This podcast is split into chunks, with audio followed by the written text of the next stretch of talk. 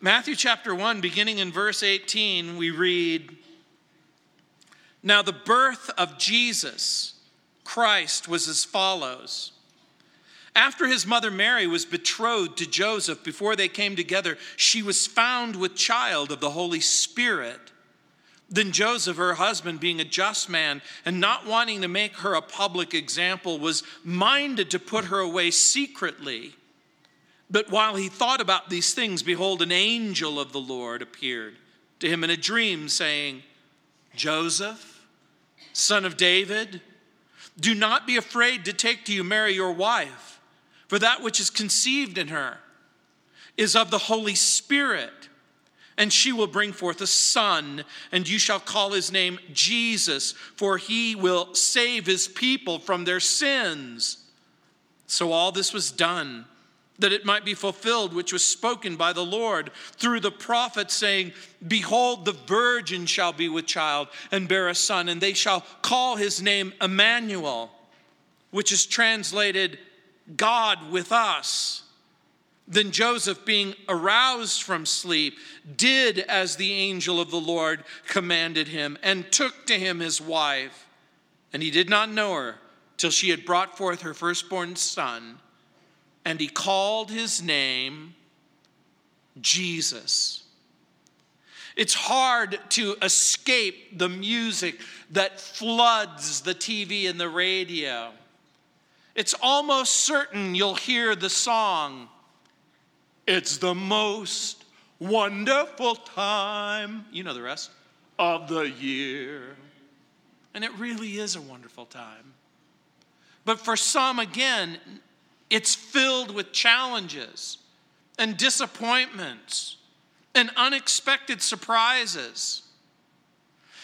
Interestingly, when people want to announce the birth of a child, they find strange ways to do it. This, just a few weeks ago, my youngest grandchild celebrated her very first birthday. And I remember a year ago when Anthony and Sarah, his wife, found out that she was pregnant and that the baby was due in December, they announced it in the most remarkable way. They showed a picture of Django, my other grandchild. He's in his crib, and there's an eviction notice hanging over his head saying, Prepare to depart this crib. You've got to make new room for a new child. There's lots of different ways that people find strange ways that they're going to tell people that they're going to have a baby.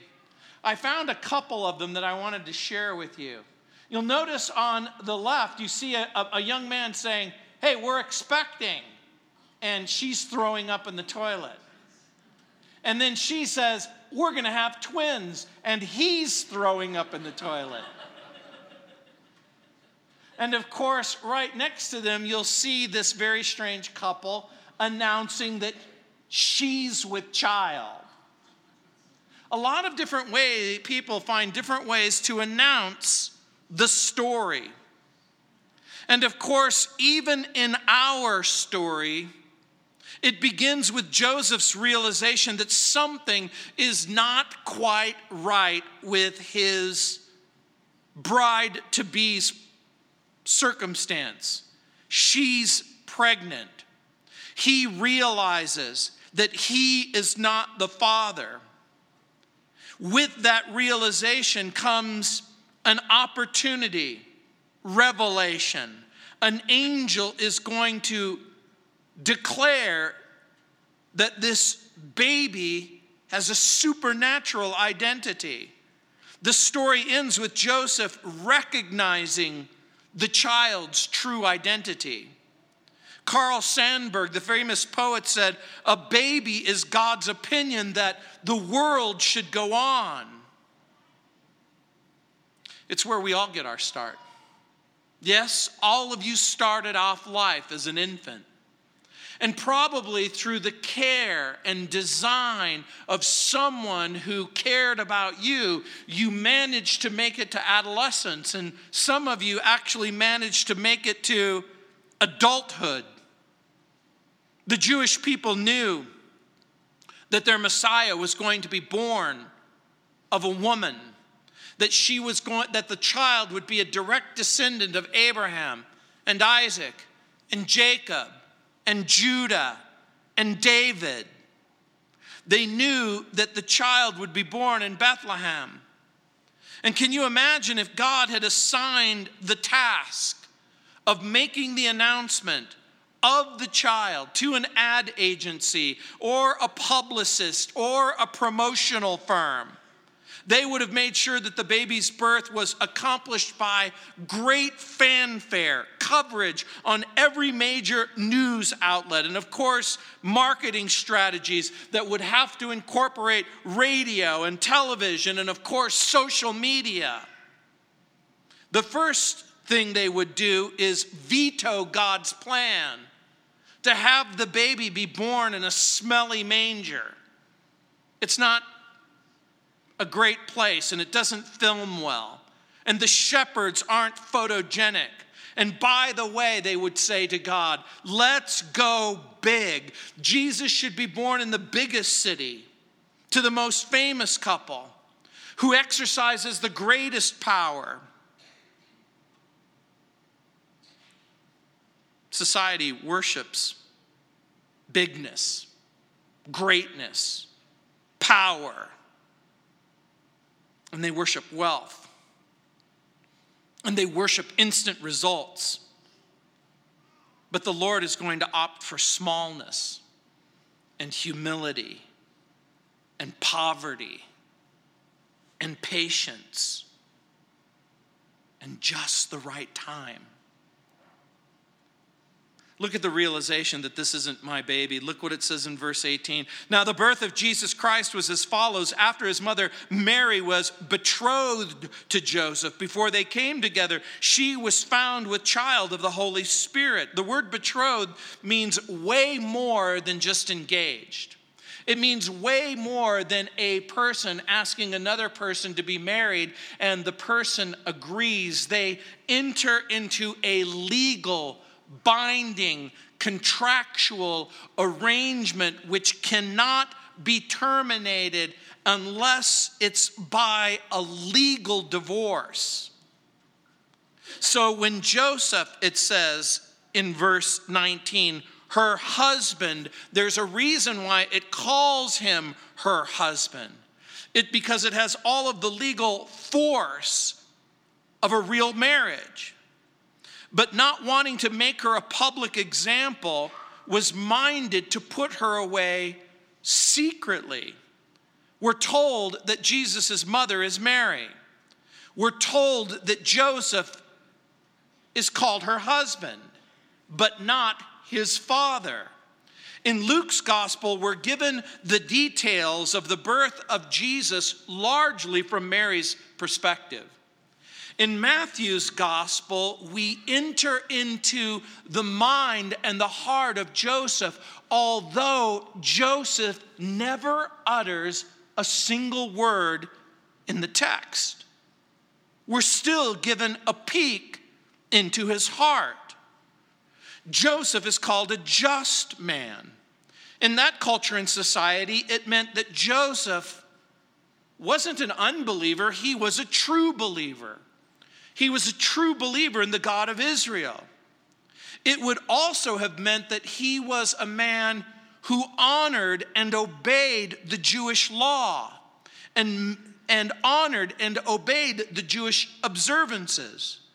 Joseph knew that the child was not his child. The punishment for adultery was severe in Deuteronomy chapter 22, verses 23 and 24.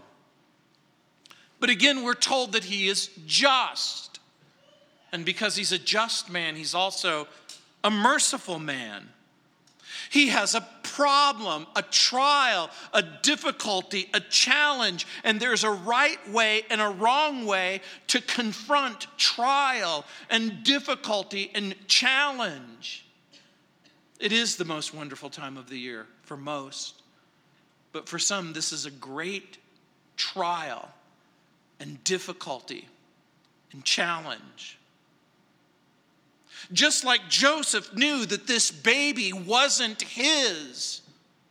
Some of us are growing up in a world where we don't embrace Jesus as our Lord and Savior.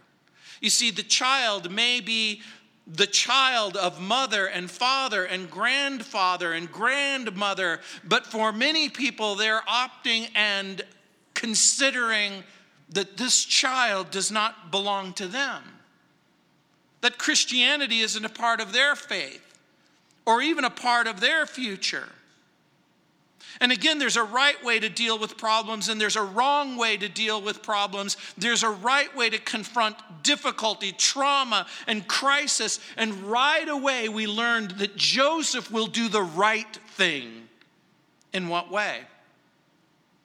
Joseph is going to get alone. Joseph is going to think about things. Joseph is going to pray. Joseph is going to pour out his heart to God. And I am going to suggest to you that this just man isn't just simply going to deal with this problem by himself, but he is going to cry out to God and perhaps even shed some tears. And no doubt, he's going to struggle with anger, maybe even a little doubt maybe even a great deal of grief. Are you a believer in the Lord Jesus? You might be facing a monstrous trial. I'm going to encourage you, at least in part, to do just for a moment what Joseph must do. He's going to seek the Lord, he's going to pray to the Lord. He's going to cry out to the Lord. He is going to depend upon the Lord to help him get his head on straight and his heart on straight. And he must be willing to hear from God and depend upon the Lord and obey the Lord. And the realization of this profound difficulty is going to necessitate, necessitate something more than just an explanation, it's going to require a revelation that the baby is the Savior. Look what it says in verse 20. But while he thought about these things, behold, an angel of the Lord appeared to him in a dream, saying, Joseph, son of David, do not be afraid to take to you Mary, your wife, for that which is conceived in her is of the Holy Spirit. Remember the crisis. We have every reason to believe that Joseph, again, thinks long and hard and prays long uh, and hard about Mary's unexpected preg- pregnancy. And I'm going to suggest to you he must have been hurt and he must have been humiliated. We have every reason to believe that.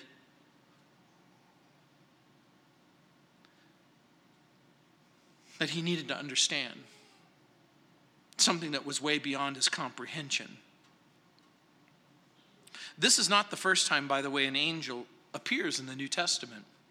You'll recall that an angel appears to Zacharias and he tells him that his elderly wife Elizabeth, way past the age of conceiving, would conceive a son in her old age, and he would be known as John the Baptist in Luke chapter 1, verses 5 through 25. An angel appears to Mary in Luke's gospel and concerning the birth of Jesus, and now an angel of the Lord appears to Joseph in a dream to remind him not only of Mary's purity but of God's plan. This special revelation is going to help a man in crisis. And some of you might be thinking that you are not open to revelation that if you're going to get your information, it's going to have to come from the world of men or the world of science or, or what reason and rationalism has to say. But Joseph's pain is real, and he's going to need help. And the revelation is going to do more than just simply reveal the fact that this baby comes from God and that this baby is God. It's going to provide, number one, assurance. How? Remember, the angel calls Joseph the son of David. Joseph is a direct descendant of David.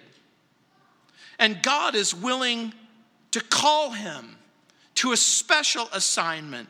He is calling him to serve as husband to Mary and caregiver to another son of David, the true son of David, the promised son of David. And every observant Jew, every just man in Israel would have known that this Messiah must be a descendant of David.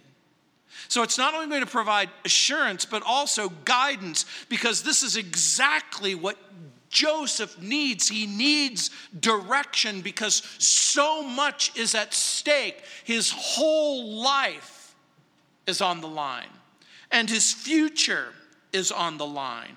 Assurance and guidance and illumination.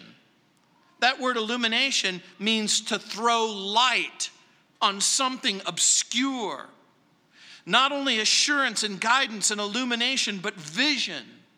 Vision is the sudden understanding of the nature of things. He's going to need to see like he's never seen before. And look what it says in verse 23 and she will bring forth a son, and you shall call his name Jesus, for he will save his people from their sins. That name, Jesus, literally means Savior. It comes from the Hebrew word Joshua or Yeshua or Yasha. The angel reveals that this child has a special destiny, that he would save his people from their sins. That expression alone is pregnant with power and meaning. In that single sentence, He will save His people from their sins. It becomes not only a revelation of the identity of Jesus, but of the problem that humanity faces. There's a reason why the world is so broken.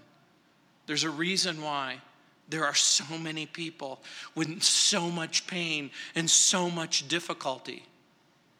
The Bible tells us that there's something not quite right with the world in which we're living. But look at that phrase He will save His people.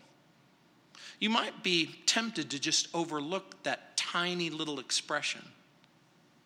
But I'm going to suggest to you that it's so very, very important.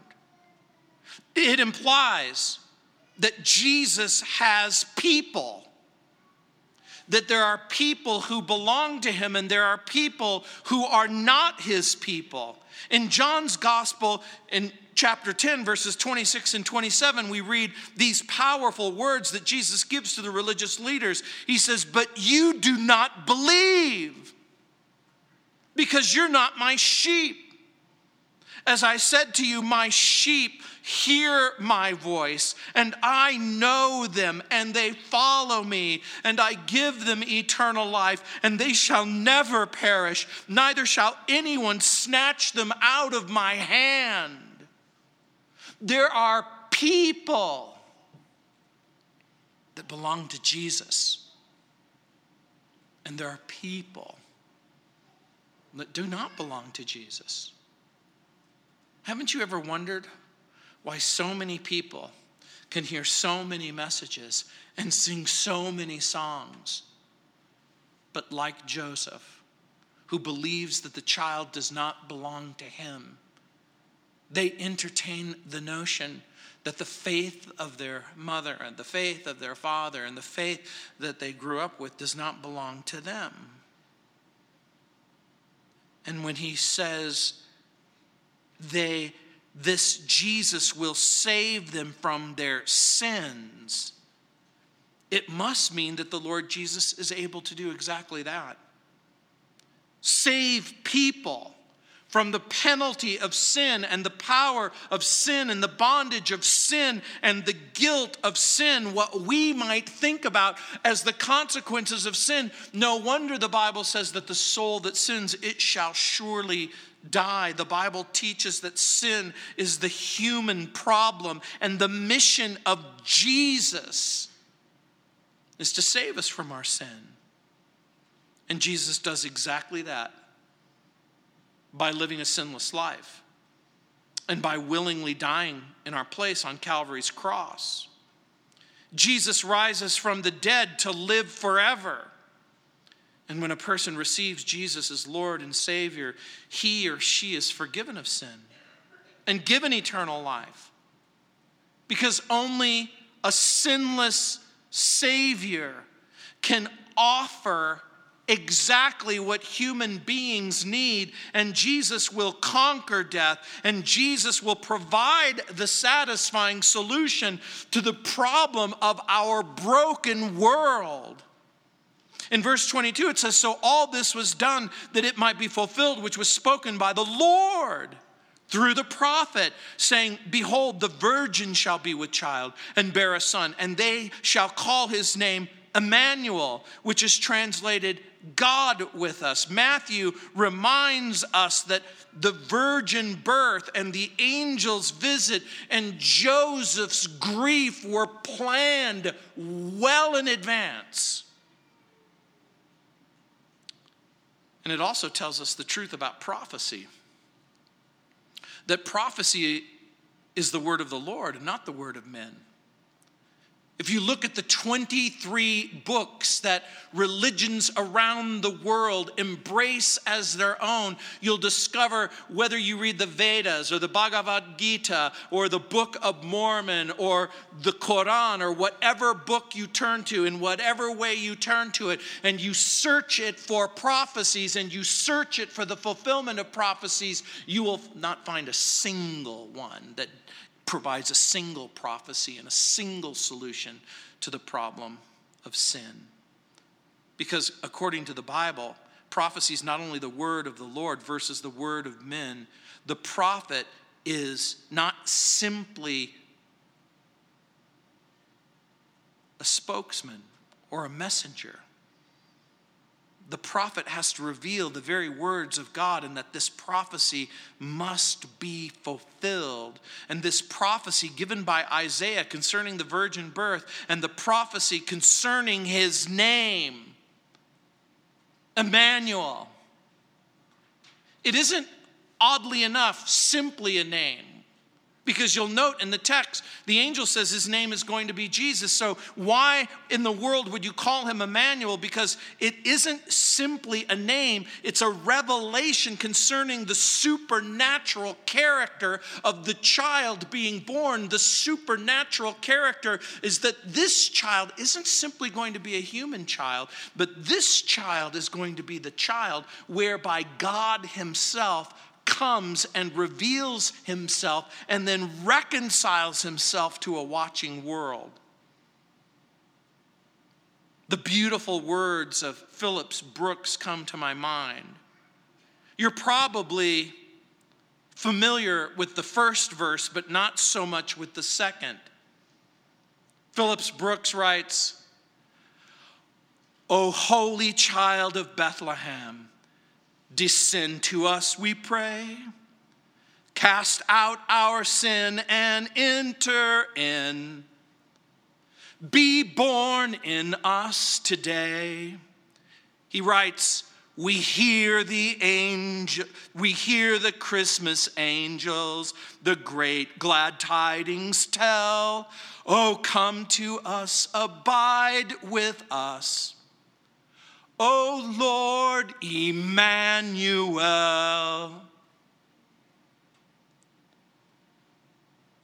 It's going to lead to not just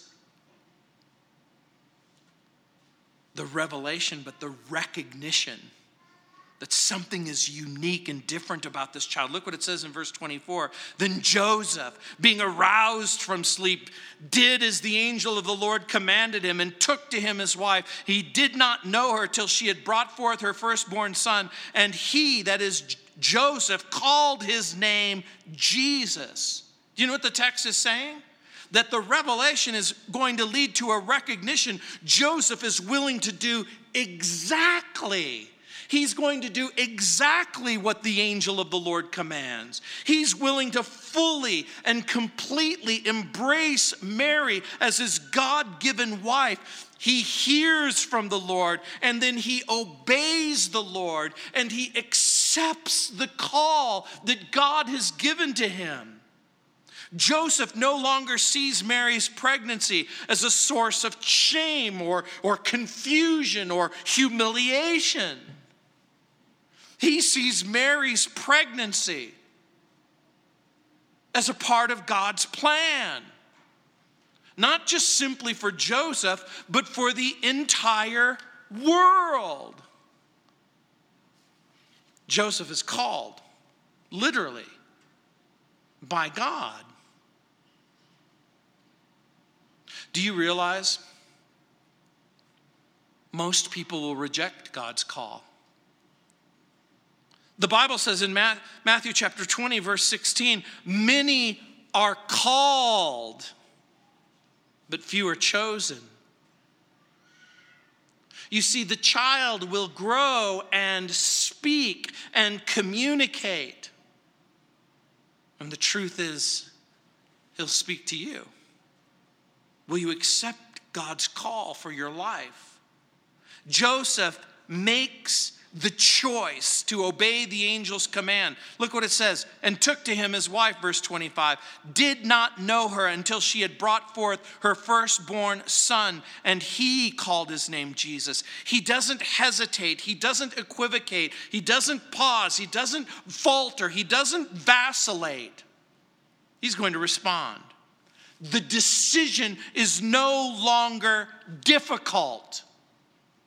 He knows exactly what God wants from him. Wouldn't it be great if you knew exactly what God wants from you? I'm here to tell you, He wants you to listen and listen to His voice, listen to Him call you. By all measures and standards, Joseph was, look what it says in verse 19, a just man. You know, it's interesting to compare this Joseph of the New Testament with the Joseph of the Old Testament. Do you realize that both Josephs had a father named Jacob? Both had amazing maturity. Both experienced difficulty both received a vision from God. Both would find themselves in Egypt. Both would be a type of Christ, and of course, one would be Christ's legal guardian. In fact, if it weren't for Judah's sin, Joseph would have been ruling from Jerusalem as the rightful king when Jesus was born. It was Joseph, not Herod, who had the proper credentials to sit on David's throne. So, what does his actions tell us about him? He really was just and righteous in verse 19. He was discreet and sensitive in verse 19. He was responsive to God in verse 24. He was able to exercise self discipline in verse 25 because he knows what his role in his relationship is and he's going to follow him in obedience. But will anyone believe Joseph? Was Joseph's dream the fabrication of a man who just desperately wanted to salvage some poor woman's reputation? Or was it true? Did something amazing and supernatural happen? Were the prophecies true? Was Joseph's family disappointed in his decision and incredulous? But when he wakes up from his dream, he remembers the name Jesus. The name is filled with music. Jesus, Jesus, sweetest name I know. The name is full of music and melody and majesty and might, but the angel points out the most important thing about the name its meaning. He will save you. Francis Thompson wrote, Little Jesus, wast thou shy, once and just as small as I? And what did it feel to be out of heaven, just like me? Jesus will come into the world. Not in the most amazing way, but in the most ordinary way, exactly like you did, born of a mother with a caretaker and a caregiver. It's interesting to me the child and his mother were placed in Joseph's care. The vision and the angel asked him to forbear. The child was someone special, eternally prepared, the source of grace and mercy. Emmanuel, declared. Each and every one of us will, like Joseph, experience moments of crisis that will require moments of revelation, which will require moments of reassurance. But if you'll listen, if you'll listen, maybe you'll hear his voice. You know, I miss my son Anthony. He is now the pastor of Calvary Chapel in Buffalo, Wyoming. And I remember again the announcement that hung over Django's crib prepare to leave. By the way, Django, that name. When I first heard it, I said, What are you going to name your son? He goes, Django. I go, Tell me the truth, Anthony. Don't mess with your dad. What's his real name? He goes, His real name is Django. Go, What does it mean? It's a Romani word from Romania. It means he's awake. Isn't that interesting? The child's name is He's Awake. This child's name is I will save you from your sins. How interesting. I'm going to close with a poem. Anthony is also reading it tonight. Twas the night before Christmas in David's hometown. The city was crammed with people pressed down. Joseph and Mary search, seeking some room, her belly so swollen, a child in her womb. Pilgrims were piled on top of each other, flesh pressing flesh. Children, fathers, and mothers with patience and prayer. The couple conceded personal privacy was desperately needed. The innkeeper sighed and said, We're unable to provide a shelter, just this simple stable and surrounded by cattle and goats in a manger. Things continued to worsen and soon got stranger. When all of a sudden contractions they came, muscles contorted and twisted in pain. Both mother and father were weeping and crying, the pain and the horror. She felt she was dying, but she pushed and she pushed, and the baby did come. A beautiful baby, a beautiful son and she wrapped her new baby in swaddling clothes and remembered the name the angel had chose. His name will be Jesus, the Savior of all, Emmanuel, Rock, Redeemer, recall, and voices were heard from angels on high, proclaiming God's word from Bethlehem's sky. And the angels appeared to the shepherds by night, attending their flocks, beheld the great sight Glory to God in the highest. Goodwill toward all men. A Savior Redeemer, deliver from sin, and the child who was dressed in the swaddling clothes. He listened and listened to praise and prose from the cries of his mother and the songs that were sung, glimpsed into the future, a cross where he hung and the prophets and poets and pundits and people all crammed into churches with pews in their steeples would listen to preachers and point to their stories about saving grace and all of God's glories. But who would have guessed on the night before Christmas that most of the world would have certainly missed us? Because Jesus, oh, Jesus, is nowhere in sight as the day and the darkness slips into the night.